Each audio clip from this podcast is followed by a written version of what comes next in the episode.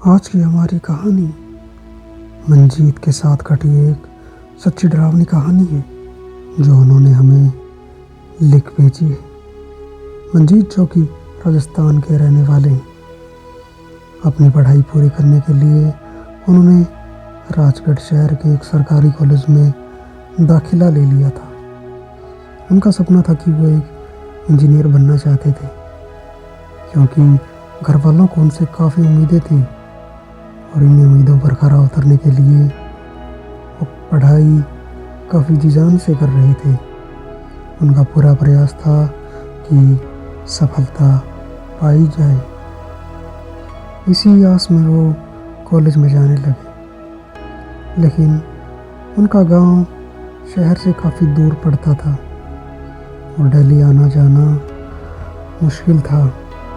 साथ में उनका काफ़ी सारा समय इस आने जाने में व्यर्थ हो जाता था, जिसके कारण उनकी पढ़ाई काफ़ी ज़्यादा ख़राब हो रही थी। तो घर वालों ने भी कहा और मंजीत को खुद को भी लगा कि उन्हें हॉस्टल में ही रुकना चाहिए, क्योंकि इससे वो अपनी पढ़ाई पर अच्छा ध्यान दे पाएँगे और अपने नंबरों को भी ज़्यादा ला पाएँगे। इसी चाव में उन्होंने हॉस्टल में रहने के लिए आवेदन दे दिया और उनका आवेदन स्वीकार भी कर लिया गया। लेकिन स्वीकार करने के साथ एक शरत मंजीत के सामने रख दी गई। उन्हें बताया गया कि उन्हें हॉस्टल के थर्ड फ्लोर पर रहना होगा। तो मंजीत ने कहा, क्या दिक्कत है? तो एक लड़के ने उसके पास आके बोला थर्ड फ्लोर पर रहने की हिम्मत काफ़ी कम बच्चे करते हैं, क्योंकि थर्ड फ्लोर पर कुछ ऐसा है जो अगर किसी को एक बार दिख जाए तो जीवन भर वो उसे भूल नहीं सकता। तो मजीद बोलता है कि आखिर ऐसा वहाँ पर क्या है? उन्होंने कहा कि जब तुम देख लोगे तो खुद समझ जाओगे, लेकिन हमारी हम सबकी यही सलाह है कि उस फ्लोर पर रहने के लिए हाँ मत करना।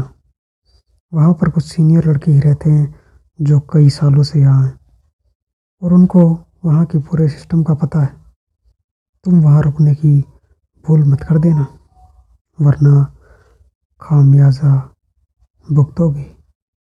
और वो एक भयानक खामियाजा होगा तुम कुछ ऐसा देख लोगे कि पूरी ज़िंदगी उसे भूल नहीं पाओगे। लेकिन मंजीत, उसका पढ़ाई में इंटरेस्ट था। उनको इन सब बातों में कोई इंटरेस्ट नहीं था। उसे ये सारी बातें बिल्कुल बकवास और मन गढ़ंत लग रही थी। वो सोच रहा था कि शायद कॉलेज के लड़के उसे डराने के लिए बकवासें कर रहे हैं। ये सब बेकार की बातें। उसने ये सोचा और तुरंत हाँ भर दी और कहा कि मैं थर्ड फ्लोर पर रुकने के लिए तैयार हूँ। उसने दूसरे ही दिन अपना सामान लेकर शिफ्ट कर लिया।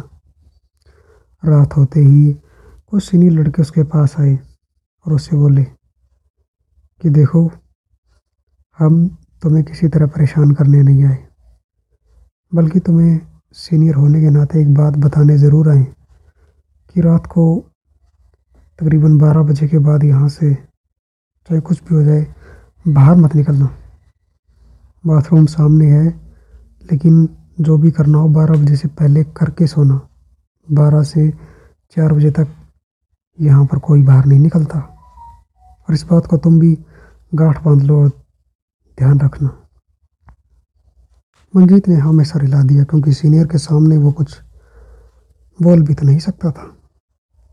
लेकिन रात के तकरीबन बारह बज गए थे। मंजीत अपनी पढ़ाई कर रहा था। वो हमेशा की तरह पढ़ते पढ़ते उठा और सोने से पहले जैसे ही बाथरूम की तरफ़ चला, उसे अपने सीनियर की बात भी याद आ गई, जो कि उसे बोल रहे थे कि बारह बजे के बाद बाहर निकलना मना है। लेकिन उसने जब गेट से बाहर जागा तो उसे कोई नज़र नहीं आया। उसने सोचा, कौन देख रहा है? चलो, बाथरूम में तो जाना ही पड़ेगा।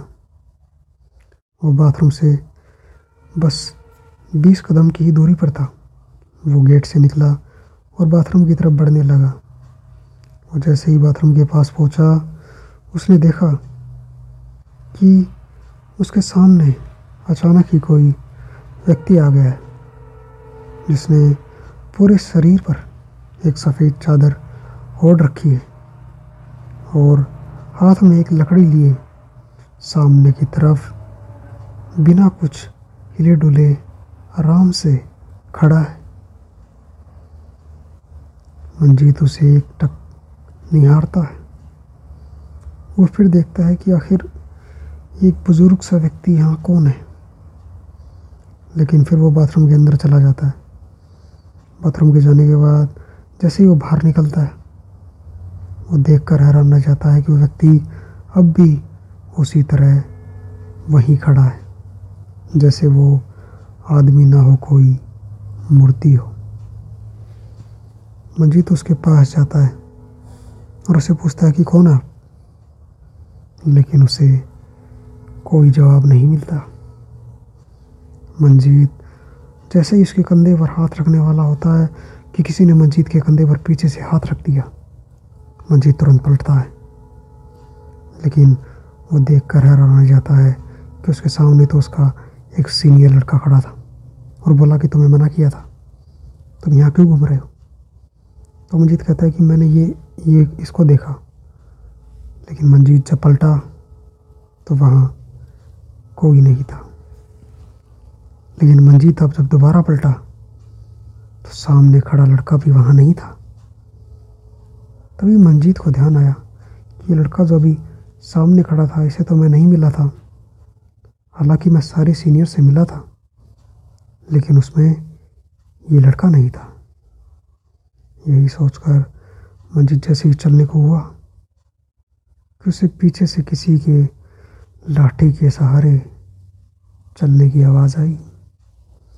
मंजीत एकदम पलटा तो उसकी एक ज़ोरदार चीख वहाँ पर गूंज उठी। उस हॉस्टल की खामोशी को उसकी चीख ने तोड़ा। मंजीत की जब आँखें खुली तो वो हॉस्पिटल में था। उसके आसपास उसके सीनियर लड़के और उसके टीचर्स खड़े थे। सीनियरों ने उससे एक ही बात कही कि मैंने तुम्हें मना किया था, लेकिन तुम फिर भी रात को बारह बजे के बाद बाहर क्यों निकले? उन्होंने पूछा कि आखिर तुम्हारे साथ हुआ क्या? तब मंजीत ने बताया कि वो जैसे ही पलटा, उसने देखा वो व्यक्ति जिसने सफ़ेद चादर ओढ़ रखी थी, अब वो मेरे सामने था। उसके चेहरे की जगह बस एक काली रंग की परछाई थी और दो लाल आँखें उसे देख रही थी। वो लाल आँखें किसी लाल बल्लभ की तरह चस रही थी और उसी के ऊपर नज़रें गड़ाई हुई थी। उसने मुझे देखकर अपने उस काले से मुँह से एक असीब सी हँसी हँसी, जो कि उस पूरे हॉस्टल में गूंज उठी और डर के मारे मैं बेहोश हो गया। दोस्तों, उस बात को तकरीबन दस साल हो चुके लेकिन मंजीत आज भी उस किस्से को भूल नहीं पाया। आज भी जब वो हमें ये कहानी सुना रहा था तो उसने बताया कि आज भी रात को अंधेरा उसे काटने को देता अंधेरा आज भी उसके मन में एक अजीब सा डर पैदा करता है। अंधेरे को देखते ही आज भी उसके मन में एक अजीब सा खौफ बैठ जाता है। वो आज भी अक्सर अंधेरी रातों में बाहर निकलने से डरता है और बताता है कि इस घटना के बाद वो मानसिक रूप से कमज़ोर भी हो गया था। उसे काफ़ी समय तक डिप्रेशन की दवाइयाँ लेनी पड़ी थी। तब जाकर वो कहीं इस सदमे से उभर पाया था। तो दोस्तों, देखा आपने किस तरह मंजीत को उस काली शक्ति का सामना करना पड़ा। जिसके बाद उसका जीवन हमेशा के लिए बदल गया। और वो आज भी उस अंधेरे से डरता है, जो कि हर रातों में हर जगह छाया होता है। तो दोस्तों, ये थी हमारी आज की कहानी।